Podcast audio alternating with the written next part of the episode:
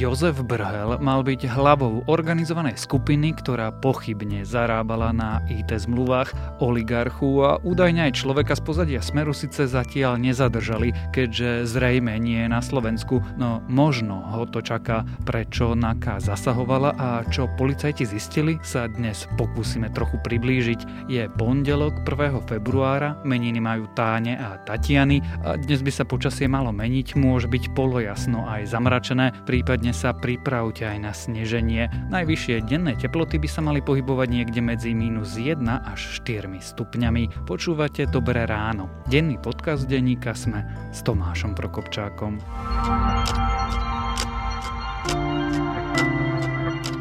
A začneme ako vždy krátkým prehľadom správ.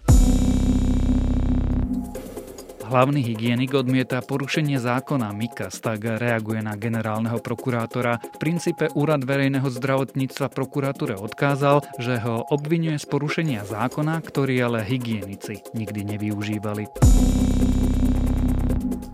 Kúpele obchádzajú lockdown, wellnessy dokázali vybaviť viacerí ľudia, ktorí na ne nemajú nárok. Spa Afrodit v trajeckých tepliciach takto vybavili pobyt pre zápasníka MMA Carlosa Vémolu a to v čase najtvrdšieho lockdownu, ktorý sa tým navyše chválil na sociálnych sieťach. Hlavný hygienik teraz chce zmeniť vyhlášku a sprísniť podmienky na to, kto môže dostať kúpeľnú starostlivosť. Cestovný ruch má za sebou najhorší rok v histórii. Podľa Svetovej organizácie cestovného ruchu prišiel v Lani o viac ako bilión eur. Zároveň bol rok 2020 zrejme najhorším v modernej histórii cestovného ruchu. Európska komisia zverejnila zmluvu s farmaceutickou spoločnosťou AstraZeneca. Dôvodom je spor o dodávku vakcín. AstraZeneca tvrdí, že Únii nedodá sľubené množstvo vakcín proti novému koronavírusu. Firma tvrdila, že sľubené množstvo vakcín nebolo záväzné. Čína už nebude uznávať občanom Hongkongu ich britské pasy. Má to byť reakcia komunistickej diktatúry na krok Británie, ktorá povedala, že dlhodobé útočisko poskytne obyvateľom Hongkongu, ktorí toto územie chcú opustiť. A ak vás správy zaujali, viac nových nájdete na webe Denníka Sme alebo v aplikácii Denníka Sme. Boli považovaní za nedotknutelných. Široký, por, kmotrík, výboch, brhel, skrátka údajní mecenaši smeru. Po posledného menovaného z nich koncom minulého týždňa prišla polícia Jozefa Brhela obvinili ako hlavu organizovanej skupiny, do ktorej patril aj bývalý šéf finančnej správy František Imrece. Toho a ďalších 8 ľudí rovno zadržali. Dôvodom sú čudné IT tendre a zmluvy na desiatky miliónov eur. Čo je to teda akcia Mýtnik, kto je Brhel a ako jeho skupina mala podľa polície kšeftovať, sa dnes budeme rozprávať s reportérom denníka SME. Romanom Cupríkom. Národná kriminálna agentúra zadržala počas akcie s krycím názvom Mýtnik bývalého funkcionára finančnej správy a ďalších 8 osôb v súvislosti s korupciou a machináciami pri verejnom obstarávaní Ďalšie informácie poskytneme, keď to procesná situácia dovolí. Roman, čo sa v piatok ráno dialo v Bratislave? Polícia urobila v piatok ráno akciu pod názvom Mýtnik, obvinila počas nej celkovo 9 ľudí s tým, ale že prokurátori informovali, že nie všetkých obvinených sa aj podarilo zadržať. Zároveň niektorí zo zadržaných ľudí nie sú obvinení, čiže tých osôb, ktorým sa tá policia venovala v piatok bolo viacej, ale oficiálne známe číslo je, že v celom celom prípade je obvinených 9 ľudí. Ako to vyzeralo? Lebo v jednom okamihu sa policajti objavili aj v hotele Double Tree by Hilton Juraja Širokého a potom si išli zobrať prostriedky, aby mohli vyraziť dvere. To bola taká zaujímavá situácia vlastne ten piatok, lebo v podstate sa policii podarilo aj pred médiami tohleto zatýkanie utajiť, takže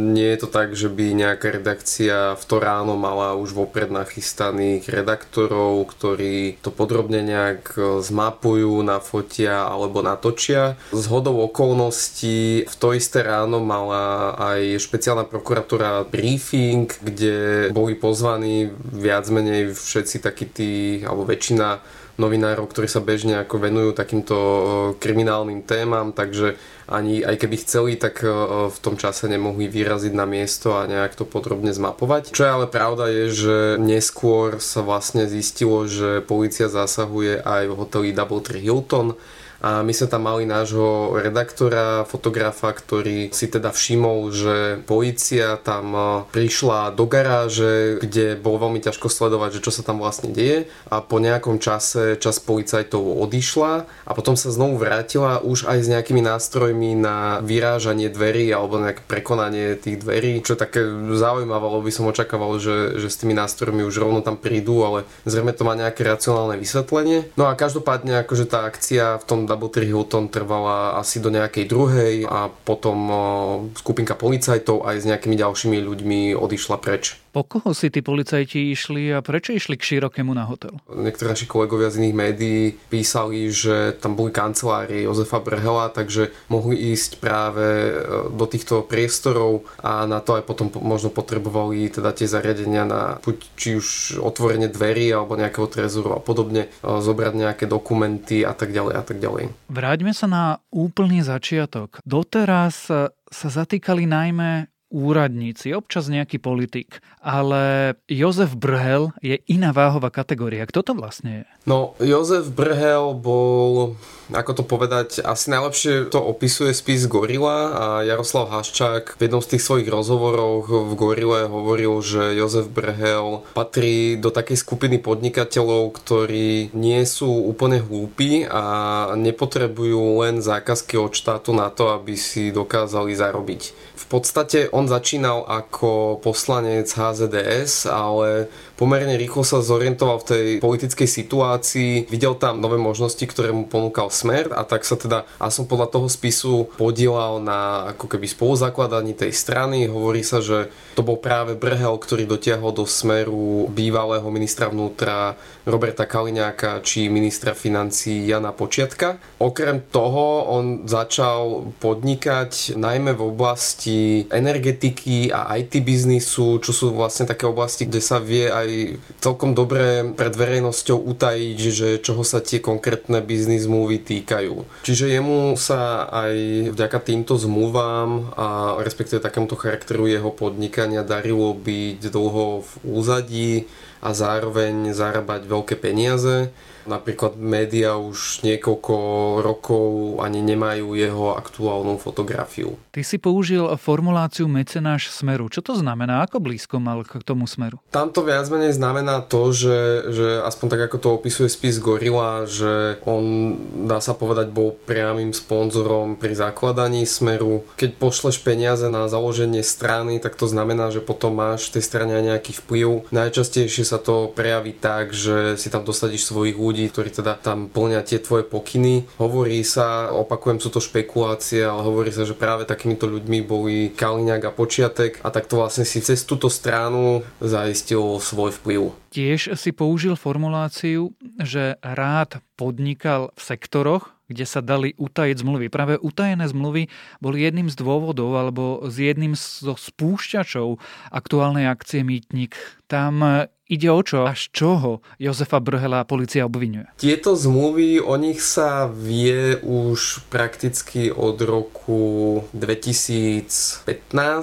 Začali sa podpisovať niekedy okolo roku 2013. V podstate médiá upozorňovali na to, že existuje akýsi balík zmluv, ktorý podpisovala finančná správa s viacerými IT firmami, ale nevieme, čoho sa týkajú. Vieme len, že sa tam pohybujú desiatky miliónov eur a nemá verejnosť akúkoľvek šancu posúdiť, že či tie zmluvy majú zmysel, či sú aj naozaj adekvátne, či štát teda dostal to, čo si objednal, alebo ide len o nejaký podvod. V podstate podarilo sa na to prísť len vďaka tomu, že unikli alebo sa podarilo objaviť nejaké čiastkové informácie o tom, že existuje akýsi zoznam zmluv na finančnej správe a tam sa tieto zmluvy objavili. Postupne potom vyšlo najavo, že sa to týka dodávok nejakých softverov a podobne Čiže takto postupne sa akože celá tá záležitosť e, odkrývala, ale vždycky okolo toho boli pochybnosti. Všimol si ich potom aj úrad pre verejné obstarávanie a tam to tiež bolo veľmi zaujímavé, lebo úrad sa snažil nejak akože vyzistiť informácie od finančnej správy, ale tá im odmietala tie informácie poskytnúť a odvolávala sa na to, že ide o utajované zmluvy, ktoré spadajú pod takú výnimku. My tušíme, prečo sa tie zmluvy utajovali? Boli tam nejaké strategické tajomstvá alebo niečo, čo by iní ľudia nemali vedieť? Alebo teda keď sa spýtam natvrdo, bolo to len preto, že sa krádlo? Oni využívali takú tú výnimku, ktorá hovorí o zmluvách s armádou, lenže samozrejme finančná správa nie je armáda, hej, a toto presne akože si všimol aj úrad pre verejné obstarávanie, ktoré sa teda k týmto zmluvám snažil dostať a tam bolo zaujímavé aj to, že keď úrad pre verejné obstarávanie si žiadal tie zmluvy, tak tá finančná správa stále argumentovala tými prvými zmluvami z roku 2013, že tak takto sme uzatvárali tieto prvé zmluvy, tak teraz tým istým postupom uzatvárali otvárame aj tie ďalšie a viac menej nás nezaujímajú tie vaše protiargumenty. Pričom aktuálne si všimli, že aj tá ich argumentácia bola úplne v rozpore s pravidlami Európskej únie. No a potom, keď sa tomu úradu konečne podarilo k tým zmluvám a priebehu tej súťaže ich dostať, tak konštatoval, že tam vlastne tí daniari porušili snad všetky možné pravidlá o verejnej súťaži, že nebola tam urobená riadna súťaž, tie firmy boli priamo vybrané, nebola urobená ponuka pre nejaké iné firmy, ktoré sa takisto pohybovali v tej oblasti. A aká úloha Jozefa Brhela ako šéfa organizovanej skupiny v tomto celom bola, že zabezpečil svojich úradníkov na strane štátu aj poskytol firmy, ktoré v týchto tendroch alebo utajovaných obstarávaniach zrazu vyhrávali? Tu by som chcel hneď upozoriť na jednu vec, keď si vravel o tom, že, že Jozef Brhol poskytol firmy na túto záležitosť, tak my nevieme, že ani z textu toho obvinenia, ktoré sa mali možnosť vidieť, nevyplýva, že by Jozef Brhel mal priamy kontakt alebo priamo nejako ovládal tú firmu Alexis. V podstate tí svetkovia to opisujú tak, že Jozef Brhel vedel o celom tomto podvode, zrejme ho aj vymyslel a chodili sa k nemu spovedať jednotliví jednotliví aktéry o tom, ako to celé prebieha a on si aj za to bral tie najväčšie úplatky. Preto ho asi úplne správne identifikovali ako, ako hlavu tejto organizovanej skupiny, ale v tom texte ako keby chýba také, také priame spojitko, že čo ten Brhel s tým má, prečo on za to dostal peniaze, len za to, že to vymyslel, akože že on bol nejakým skrytým dodávateľom tých služieb, alebo neviem, že prečo mu bol napríklad ten Imrece tak podriadený, prečo keď to Brhel vymyslel, tak Imrece sa to takto zorganizoval. Momentálne je to ťažké povedať a vlastne aj ten vyšetrovateľ tam priznáva, že nemá úplne všetky potrebné dôkazy, ale že to v tomto štádiu ani nie je nutné. V podstate vieme o troch svetkoch, ktorí s nimi spolupracujú, každý to opísal z toho svojho pohľadu a také tie ďalšie zistenia budú predmetom vyšetrovania, čiže to sa, to sa ešte zrejme ukáže a časom zrejme budeme vedieť viacej. Už si spomínal, že Brhelovi blízky boli politici Robert Kaliňák a Počiatek. Počiatek dokonca mal niečo spoločné s firmami, ktoré sa pohybujú v IT biznise. Znamená to, že sú v tom namočení? Je pravda, že, že Kalinek aj Počiatek sa objavili aj v minulosti v rôznych kauzach, ktoré sa týkali biznisu s informačnými technológiami, ale nie je zatiaľ e, z tých našich informácií, povedal by som to tak, že nič zatiaľ nevedie k tomu, že by oni do toho boli tentokrát zapletení. Môže sa to časom zmeniť podľa toho, že čo budú vypovedať svetkovia, ale zatiaľ, zatiaľ nemáme takéto informácie.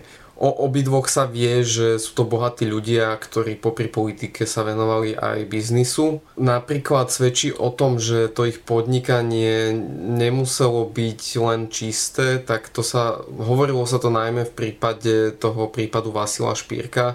Ak si e, naši poslucháči spomínajú, tak on mal kedysi takú tlačovku pred e, budovou prokuratúry, kde hovoril, že sa ho snažia diskreditovať kvôli tomu, že on má rozpracovanú kauzu podvodov DPH. To je tá kauza e, familiárne nazývaná Strapaty a Robo. To mali byť krycie mená pre Kaliňáka a Počiatka s tým, že oni teda mali dostávať čas peňazí zarobených na vratkách DPH. Vtedy sa to tiež týkalo predaja nejakých IT služieb, softveru a podobne. Ale ako hovorím, že tentokrát sa ich to netýka. Ako vlastne politici a špeciálne politici zo Smeru a bývalí politici zo Smeru dnes hrajúci sa nahlas reagovali na to, že zatýkali týchto ľudí, špeciálne Brhela? Robert Fico v piatok po obede poslal stanovisko tak vulgárne ladené, že odkazuje Matovičovi, že on, pardon, zavíra sa neposerie a hovorí, opäť tam tak nejak konšpiruje, že tí prokurátori si to celé naplánovali alebo tam tí vyšetrovatelia a že spolupracujú s médiami a že opäť ide len o akési nejaké takéto mediálne zatýkanie. Čo sa týka samotného Brhla, tak kolega Peter Kovač sa mu už podarilo získať stanovisko spoločnosti, kde Brhel pôsobí. Potvrdili, že je teda Jozef Brhel v zahraničí, že je ochotný s policiou spolupracovať a zároveň poprel vinu a použil taký ten starý argument, ktorý používa aj Smer, že ide o kajúcnikov, ktorí si teda vymýšľajú a on je teda ochotný tú svoju nevinu dokázať. A takisto aj poslali stanovisko jeho brata Petra Brhela, ktorý teda povedal takisto, že, že je nevinný. Roman, Policajti si prišli pre Zoroslava Kolára, prišli si pre Jaroslava Haščáka, teraz si chceli prísť pre Jozefa Brhela. Znamená to, že majú sa báť ďalší slovenskí oligarchovia a prídu si aj po nich? Myslím si, že asi veľa slovenských oligarchov v týchto dňoch nespáva úplne pokojne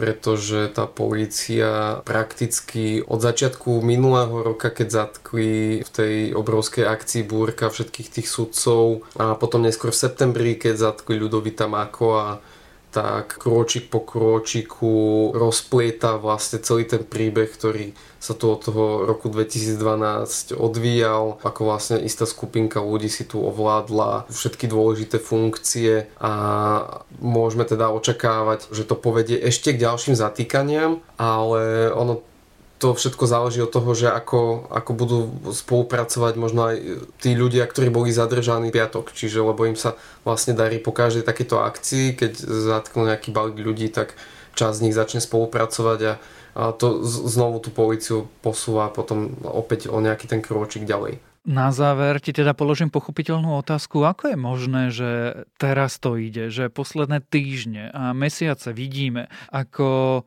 idú do väzby politici, sudcovia, prokurátori, dokonca veľkí hráči v slovenskom šedom obchodovaní a kšeftovaní a predtým to nešlo. Tamto v podstate, keď si tak vezmeme, tak to všetko opísal ten ľudový Dmákov v tej svojej výpovedi. Hej. Musíme to musíme stále brať, že je to ešte nepotvrdené a aj keď, aj keď teda vraj Bernard Slobodník, eh, tiež veľký bývalý funkcionár na policii, viac menej túto Makovú výpoveď potvrdzuje, ale stále to není pravoplatne ukončené, ľudia tam nie sú pravoplatne odsudení, takže treba byť opatrný, ale zároveň teda je pravda, že, že Ľudovít Mako opísal to, že políciu v podstate od roku 2012 keď sa k moci dostal smer a zostavil vlastne celú vládu sám, tak uh, oni obsadili všetky dôležité funkcie na polícii, mali aj teda šéfa finančnej správy, mali, mali šéfa finančných kriminalistov, spolupracoval s nimi vraj aj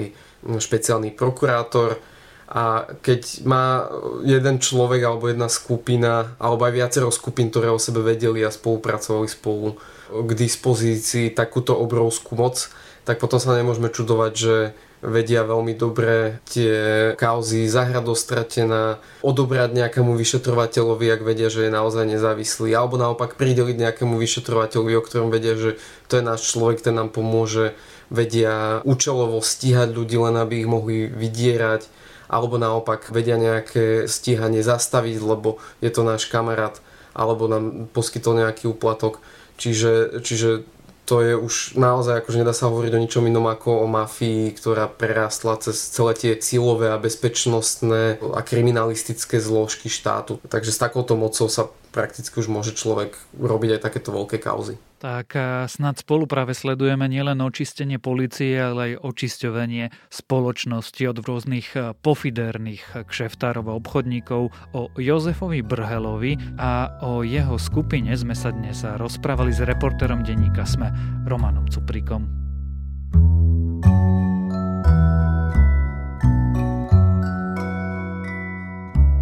Mám rád videohry a tiež mám rád, keď sa o hrách na počítače a konzoly píše ako pre dospelých. Ak tiež dávate prednosť obom veciam, dnes odporúčam článok magazínu The Economist, ktorý sa pozrel na Cyberpunk 2077 a jeho zbabrané uvedenie na trh. Text Spackaný štart Cyberpunku 2077 sa pozera na širší kontext aj čo nás táto situácia učí o stave videoherného priemyslu v Európe a to je na dnes všetko, dávajte na seba pozor, počúvali ste Dobré ráno, denný podcast denníka Sme s Tomášom Prokopčákom.